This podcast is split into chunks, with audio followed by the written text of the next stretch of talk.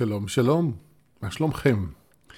אז הנה אנחנו אה, נפגשים בפרק חדש בפודקאסט, אה, בזכותה של אה, מטופלת שלי שהציעה לי נושא לדבר עליו, שהוא באמת מאוד חשוב, ואני מוצא את עצמי מדבר עליו הרבה בעבודה שלי עם אנשים וגם עם עצמי, ואף פעם לא התייחסתי אליו, אני חושב, בפודקאסט, והקדשתי לו פרק. אז אני רוצה בעצם לדבר על התמסרות, על להרים ידיים, במילים אחרות ואולי יותר פשוטות, על זה שאנחנו צריכים להתרגל.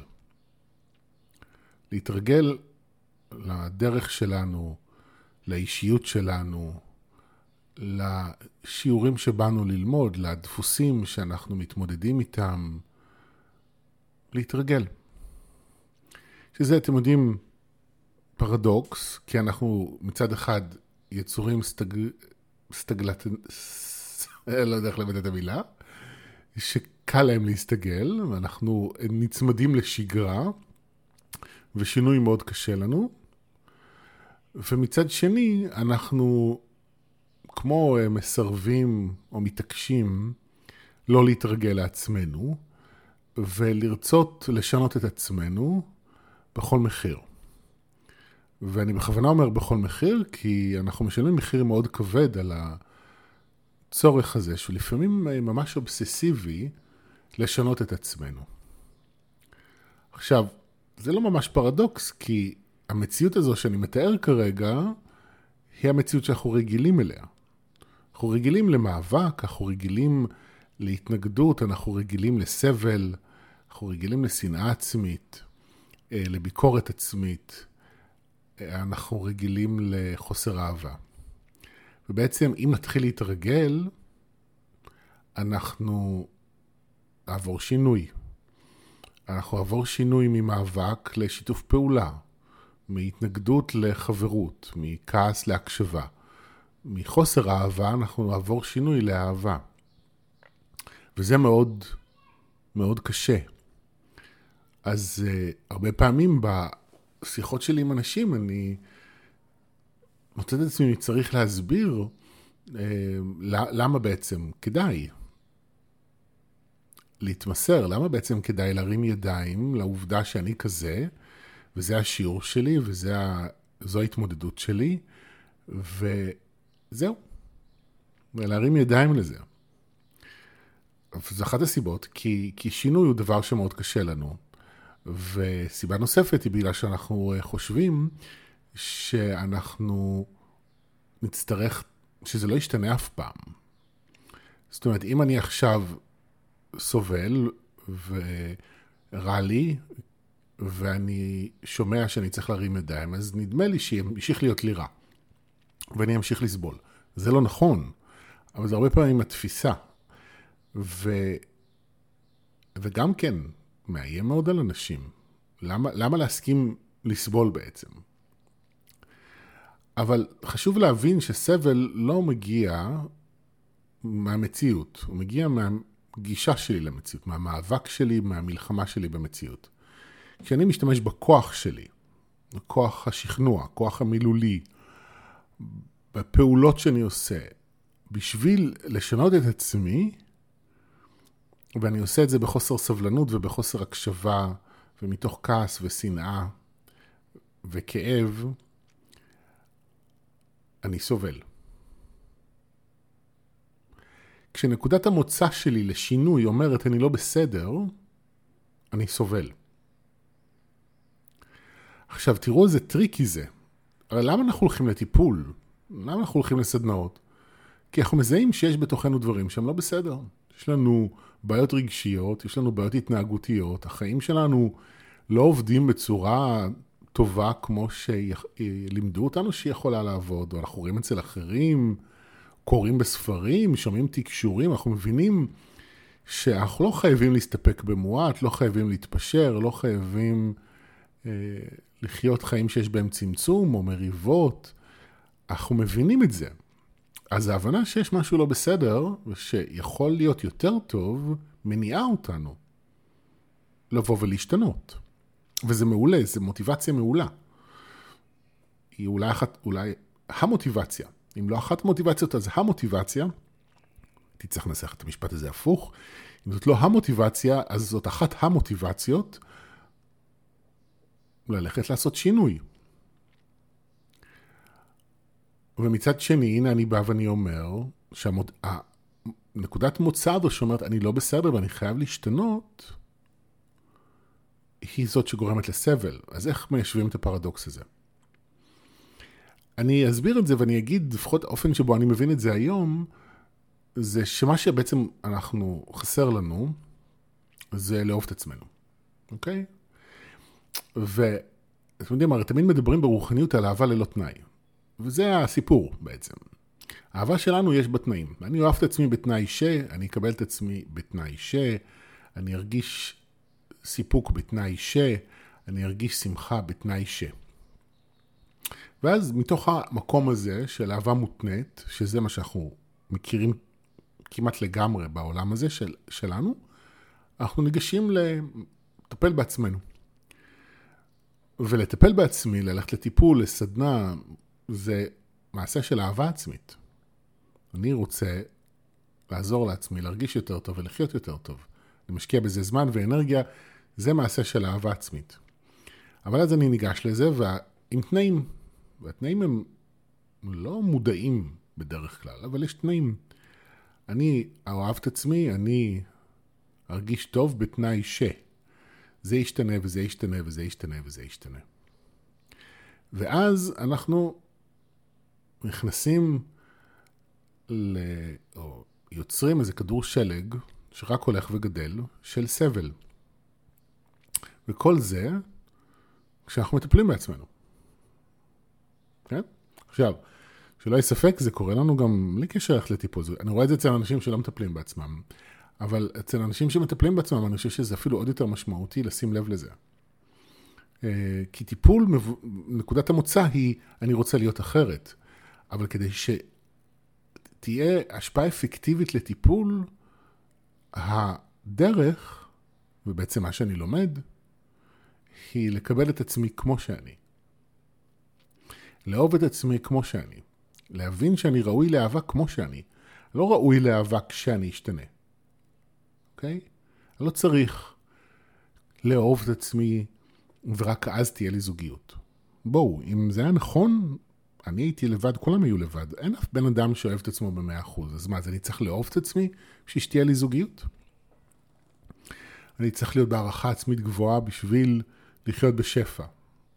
על פניו, נכון, ועדיין, אם אני מצפה מעצמי לסיים את כל הבעיות שלי לפני שאני אוכל להרוויח הרבה כסף, אז לא, זה לא עובד ככה.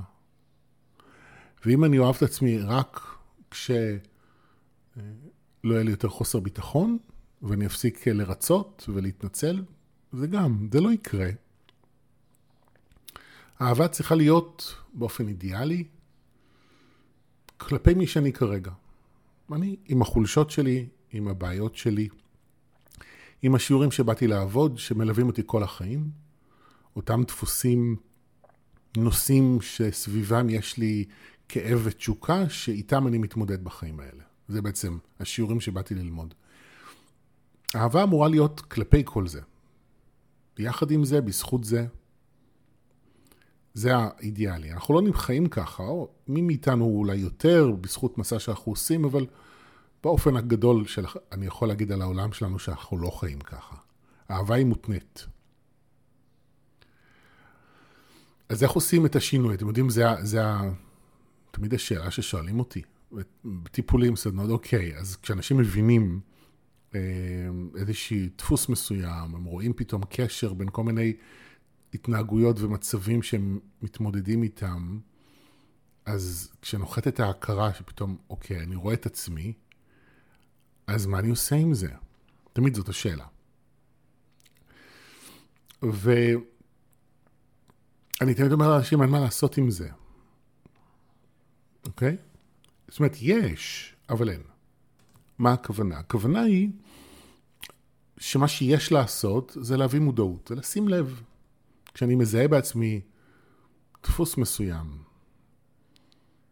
אני מזהה איזשהו כאב מסוים שמנהל אותי, מתחיל לשים לב, אני מתחיל להביא מודעות בעצם.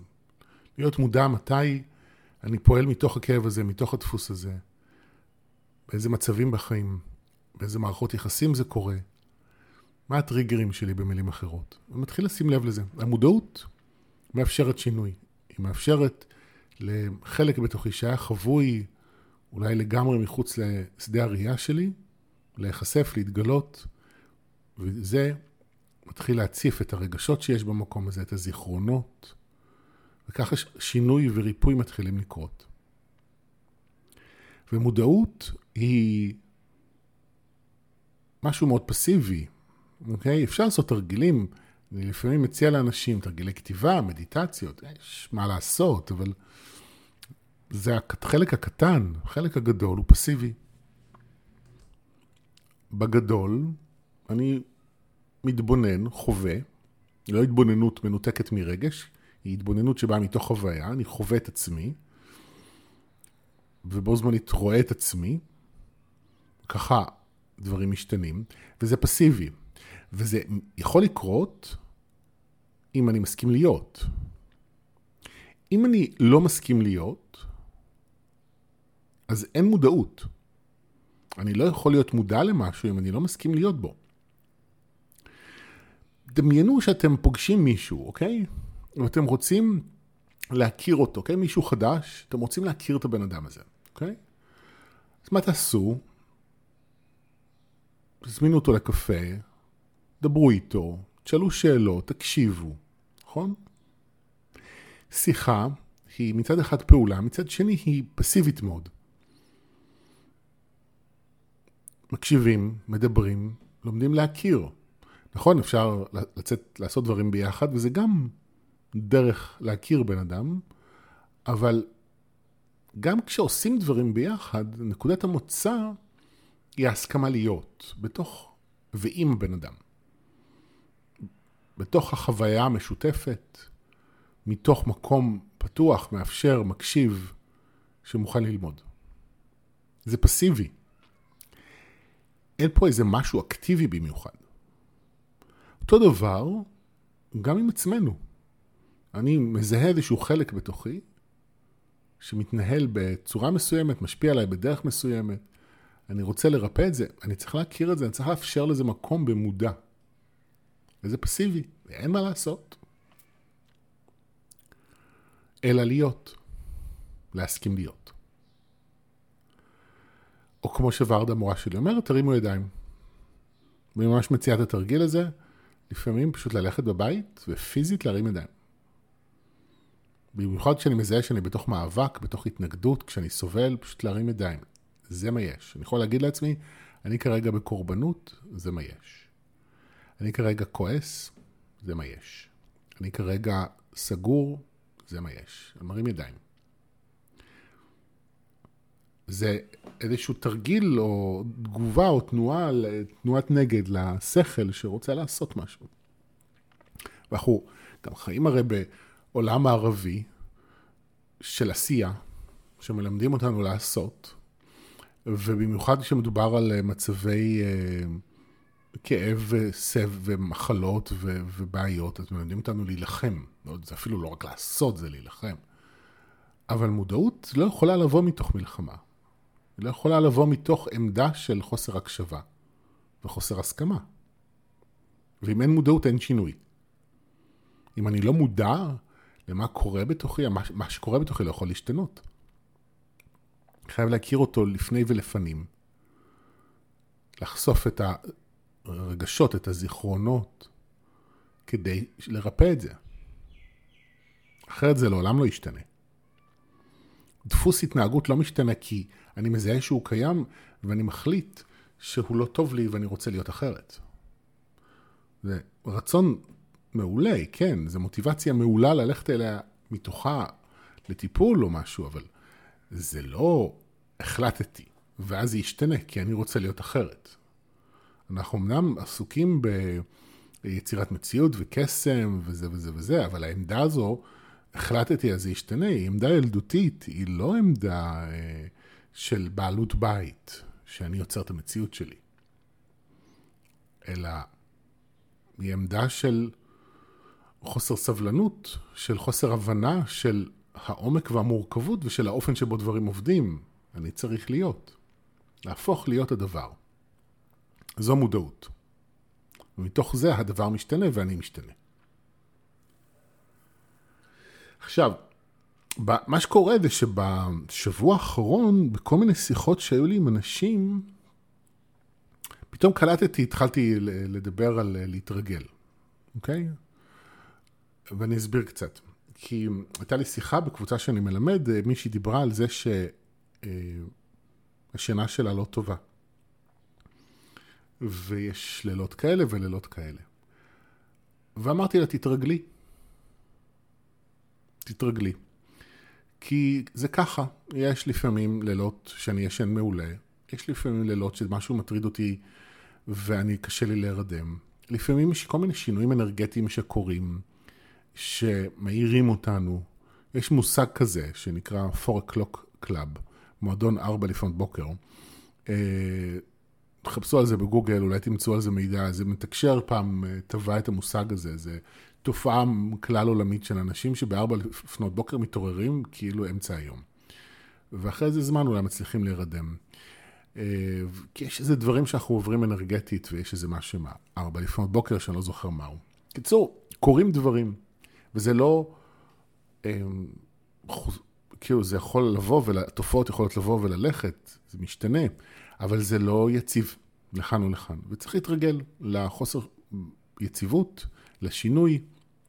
גם אמרתי לה, אנחנו מתבגרים, בגילים יותר מבוגרים, דפוסי השינה עוד יותר משתנים, לפעמים ישנים פחות, לפעמים קשה לישון בלילה. ואני רואה הרבה אנשים שלפעמים נאבקים בזה ולוקחים כדורי שינה ומנסים לכפות על הגוף שלהם לישון כמו שהם רגילים, אבל בטח אם אתה בפנסיה ואין לך מי יודע מה המחויבויות, אז, אז ישנים בכל מיני שעות. אני, שאני לא בפנסיה, פשוט התרגלתי. אז יש ימים שאני מאוד עייף. יש ימים שאני, אם אני יכול, אני נכנס למיטה לאיזה 20 דקות, חצי שעה, רק עוצם עיניים, מנמנם קצת, כדי להתחזק. אני עוזר לעצמי.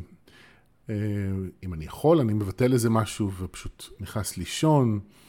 אה, אבל שוב, הרבה ימים אני פשוט עייף, עייף מאוד אפילו, כי אין מה לעשות. אני לא אבטל את כל היום שלי, אני לא יכול, כי לא ישנתי טוב בלילה, אבל אני מרשה לעצמי גם להיות עייף בתוך זה. אז אני שותה עוד כוס קפה, בואו. צריך להתרגל. עכשיו, דיברתי איתה על זה, ואחר כך זה היה במסגרת אה, קבוצה שאני מלמד, ואז היה עוד מישהי שדיברה על זה מזווית אחרת, ועוד פעם מצאתי את עצמי מדבר על להתרגל, וראיתי בתגובות, ניואנסים של התגובות, שהמילה להתרגל היא מילה שקל לנו להבין אותה. כי כולנו התרגלנו בחיים שלנו למצבים חדשים, למקומות, מקום מגורים חדש, מקום עבודה חדש, אה, מידה חדשה בבגדים, אה, זוגיות חדשה, ילדים שנולדים, אה, פרידה, אומרת, אנחנו כולנו מצאנו את עצמנו מתרגלים למשהו חדש שאי אפשר לשנות אותו. לפעמים זה משהו עצוב, כמו פרידה, לפעמים זה משהו משמח, כמו לידה, או מקום עבודה חדש, זאת אומרת, גם אם זה דברים שרצינו, היינו צריכים להתרגל אליהם. יש את החוויה הזו של להתרגל, לחוות שינוי, להתרגל אליו, וההתרגלות היא פסיבית. אוקיי, אם, אם אני אישה ויש, נולד לי ילד ואני בדיכאון, אז, אז ללכת לטיפול, אם אני, יש איזה מצוקה, אני מבקש עזרה, אבל, אבל אני פסיבי, ההתרגלות היא פסיבית. ופתאום ראיתי שזו מילה שבאמת קל יותר דרכה להסביר אולי את כל הקונספט הזה של להרים ידיים. להרים ידיים זה בעצם להתרגל. במילים פשוטות זה להתרגל, זה להבין שאלה הדפוס, הדפוסים שלי נגיד, אוקיי? אה, אני אתן לכם דוגמה. הייתה לי אה, שיחה שבוע שעבר עם, עם מטופלת שלי שדיברה על זה שהיא מרגישה לא בסדר. היא מרגישה, והיא שמה לב לזה, בזכות השיחות שלנו וההילינג, אז היא רואה את זה יותר ויותר, שהיא מרגישה לא בסדר, ובדרך כלל היא רגילה להתנצל. אפשר להגיד סליחה וזה, ואני דיבר, התחלתי לדבר איתה על זה, ש... בתור תרגיל תפסיק להתנצל ותראה מה קורה, והיא הפסיקה באמת. ואז הרגש שמניע את ההתנהגות הזאת, עלה נורא חזק, שהיא מרגישה לא בסדר. עכשיו, מה העניין עם הלא בסדר הזה? שהיא מתנצלת על דברים שאין סיבה להתנצל עליהם, ומרגישה אשמה על דברים שהיא לא צריכה להרגיש עליהם אשמה. אבל היא לא רואה את זה. צריך לעצור את הפעולה האוטומטית של ההתנצלות, לחזור לרגש, כדי לרפא אותו, ואז מתוך זה אפשר לראות יותר בבהירות מתי באמת צריך להתנצל ומתי לא. עכשיו, כשדיברנו על זה בשיחה האחרונה, היא הייתה כזה מאוד בסבל ובקושי, כי היא מרגישה לא בסדר והיא לא רוצה להרגיש ככה. היא כועסת על זה, היא רוצה לשנות את זה, ואז היא כועסת על, על מי שלוחץ על זה. אה, אנשים בחיים שלה, שאו שהם אומרים לה שהיא לא בסדר, או, או פשוט לא אומרים שהיא כן בסדר, ואז היא כועסת עליהם, ואז היא במריבות עם עצמה ועם אנשים. ואני בא ואני אומר, את צריכה להתרגל לזה. יש לך אה, לא בסדר בפנים, זה נכון, זה נמצא בטיפול, אנחנו מטפלים בזה בעצם. וזה לאט לאט, בזכות העבודה שהיא תעשה עם עצמה, יוכל להשתנות. ויתמעט עם הזמן. אבל לא בסדר זה משהו שהוא אוניברסלי, הוא אחד הביטויים הקשים ביותר ללב השבור, והריפוי של זה הוא מסע חיים. הפנטזיה הזו שיום אחד אני ארגיש בסדר, רק, אני ארגיש רק בסדר, היא פנטזיה בעיניי שעדיף לוותר עליה. ולהגיד, אוקיי, זה אני, זה חלק ממני, זה חלק מהמסע שלי, זהו. וזהו. ואז בכל פעם שזה עולה, אני מטפל בזה. אבל הטיפול בזה הוא יותר ענייני. אין בו אה, הפתעה שזה עולה, אין בזה אה, כעס על עצמי שזה עוד פעם עולה, אלא אני יודע שזה קיים, אני יודע שזה יכול לצוף ולעלות על פני השטח, וכשאני מזהה את זה, אני מבין שאני צריך לטפל בזה.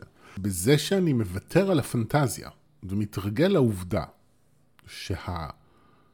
שהשיעור הזה שנקרא אני לא בסדר הוא חלק ממני, הכאב הזה הוא חלק ממני, ההתמודדות עם זה היא חלק מהמסע שלי, אז בעצם אין, אם אני מתרגל לזה אין לי יותר טענה לעצמי. ואז ההתמודדות עם הכאב הזה, הריפוי שלו, החוויה שלו היא יותר קלה.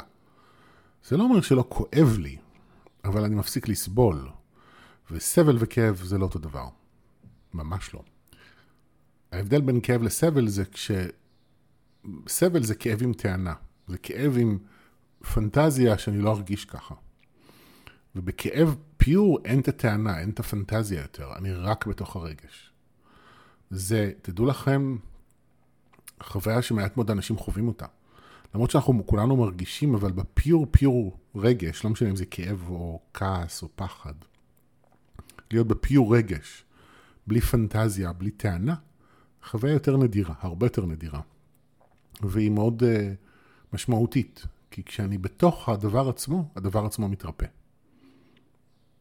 כך שהרבה מהעבודה שאנחנו עושים היא להביא את עצמנו למצב הזה שבו יש התמסרות מלאה, ואז טרנספורמציה מתרחשת. ושוב, זו טרנספורמציה לאותה שכבה שבה אני מטפל. אני לא מטפל ופותר את הכל. אין דבר כזה. כל פעם עוד קצת. עכשיו, אני בכוונה אומר את זה, כי הרבה פעמים אני שומע אנשים אומרים, סיימתי כבר, פתרתי כבר. ואני שומע לפעמים את עצמי עדיין מדבר ככה, שוגה באשליות שפתרתי משהו. אין, לא פתרתי כלום. הנקודת זמן הנכונה ביותר לסכם בה את המסע הזה היא אחרי שהגוף ימות, כשנהיה בעולם שמעבר, כל אחד עם עצמו יושב על הענן, יסתכל על המסך ויוכל לסכם מה למדתי בחיים האלה, מה עדיין לא למדתי וכן הלאה. סיכום תוך כדי מסע זה טעות נפוצה שגם היא גורמת לסבל, כי אחר כך אם אני מגלה שטעיתי, שוב, יש הפתעה, יש אכזבה, יש כעס ויש סבל. אז אנחנו צריכים להתרגל. כל אחד יכול להסתכל על עצמו ולראות שיש איזה כמה שיעורים, כמה התמודדויות שחוזרות על עצמן. וזה זה המסע, זאת הדרך. אני למשל, יש לי התמודדות עם משקל, עודף משקל ותזונה. נושא שמעסיק אותי מאז הילדות, כזה בית ספר יסודי, ואני חוקר את זה, אני עובר עם זה מסע מאוד מפותל ומעניין מאוד גם. אני לומד הרבה דברים על תזונה ועל עצמי, והמשקל שלי משתנה, לפעמים אני יותר רזה, לפעמים פחות, יש לי מסע עם זה. אבל אחד הדברים שאני עושה במסע הזה בשנים האחרונות, זה לוותר על הפנטזיה שיום אחד תהיה לי בטן שטוחה. זהו. זה המסע, וככה אני מדבר עם עצמי, שזה המסע שלי. וכן, זה לפעמים מבאס, לפעמים אני מתקרבן על זה, וזה בסדר גם. זה לא שאני צריך מיד להיות אור ואהבה כלפי עצמי. בסדר להתקרבן מדי פעם, אבל באיזשהו אני מרים את עצמי ואומר, שחר, זה מה יש. צריך להתרגל. ועם ה... ולטפל ברגשות, אז יש לי רגשות כואבים סביב זה, אז אני צריך לטפל בהם. יש לי בושה, אם יש לי אה, אה, כאב, אם יש לי אה, כעס, אני צריך לטפל בזה, כי זה לא הולך להשתנות. זה לא שיום אחד אני אהיה בן אדם כזה שהוא רזה והאכילה שלו תהיה 100% מאוזנת ו, ומחוברת לחלוטין לכל הרבדים והכל יהיה פרפקט. לא, אני לא אהיה פרפקט. וכן, זה עדיין לפעמים מכעיס, אבל הקבלה של זה גם עוזרת לי יותר ויותר להתמסר לדרך, להתמסר למסע, פחות לסבול, וגם יותר ללמוד את מה שיש לי ללמוד, וגם לעבור את המסע הזה יותר בקלות. יותר ב... אוקיי, גם ככה מסע קשה, כן? זה לא, בואו, חיים כדור הארץ. לא המקום הכי פשוט להיות בו, לפחות אני יכול לעזור לעצמי, דרך זה שאני מתרגל לדברים ואני מרים ידיים, להרגיש יותר טוב בתוך עצמי. ואז הריפוי יכול להיות יותר אפקטיבי, וגם הפנטזיות שלי לגבי איזה אדם אני יכול להיות, הופכות להיות יותר ריאליות.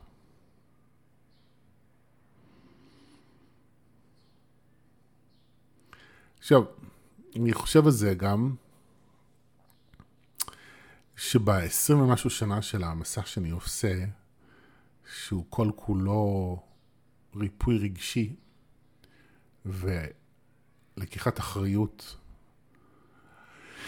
אני השתניתי מאוד. אני חושב על כל מיני דברים בחיים שלי, גם התזונה שלי, גם המצב הכספי וההתנהלות שלי עם כסף, זוגיות, חברות, בכל התחומים, יחסים עם המשפחה, הגשמה עצמית, כל תחום עברתי בו שינויים מאוד גדולים. ואני רוצה להגיד את זה כי אנחנו יכולים להשתנות שינויים מאוד גדולים. ובו זמנית לא השתניתי. כאילו זה לא... הדפוסים שלי, נגיד, לי יש דפוס של ריחוק. זה מקום שמאז ומעולם אני זוכר את עצמי מרגיש בו יותר בנוח, אני רחוק מאנשים, פחות מדבר, פחות מתערבב. ויש לדפוס הזה מחיר כשרוצים ליצור קרבה, חברות, זוגיות. זה, זה דפוס שאני מתמודד איתו ומטפל בו הרבה. ואני באמת במקום אחר עם זה. ועדיין, זה הדיפולט שלי בהרבה מצבים. ויש לדפוס הזה גם מתנה. אני חושב שהוא אחד הדברים שאני צריך בשביל לתקשר. העובדה שאני יודע לשים את עצמי בצד, היא חשובה לתקשור, כי מהותו של תקשור היא לשים את עצמי בצד ולאפשר למשהו אחר לדבר ולקרות. אז זה אני, זה חלק מהמסע, ותדעו לכם, כל דפוס שיש לכם, יש לו גם מתנה. אז דרך אגב, זה אחת הבעיות בגישה הרווחת לעצמנו, של לשנות את זה בכל מחיר, אנחנו בדרך הזו מפספסים את האוצר שטמון בתוך הדפוס, בתוך הכאב. יש שם מתנה עבורנו. זה לא רק כאב לרפא אותו, זה כאב לרפא, כמו לסלק אה, לכלוך ואבק שמכסים משהו מאוד מאוד יפה. חלק מאיתנו, כישרון, ידע, יכולת, חוכמה, הומור, יופי, שהתכסו בכאב ובאשמה. ודרך ההתמסרות אנחנו יכולים לגלות את האוצר. אז זה גם תזכרו גם את זה. זהו, נראה לי שסיימתי. זה הנקודה, זמן קרוב לחצי שעה שבה אפשר וכדאי להרים ידיים ולהיפרד. אז אה, תודה רבה. אני מקווה שהמילים האלה יעזרו לכם במסע שלכם. יש לכם שאלות, תכתבו לי, דברו אליי. ביי.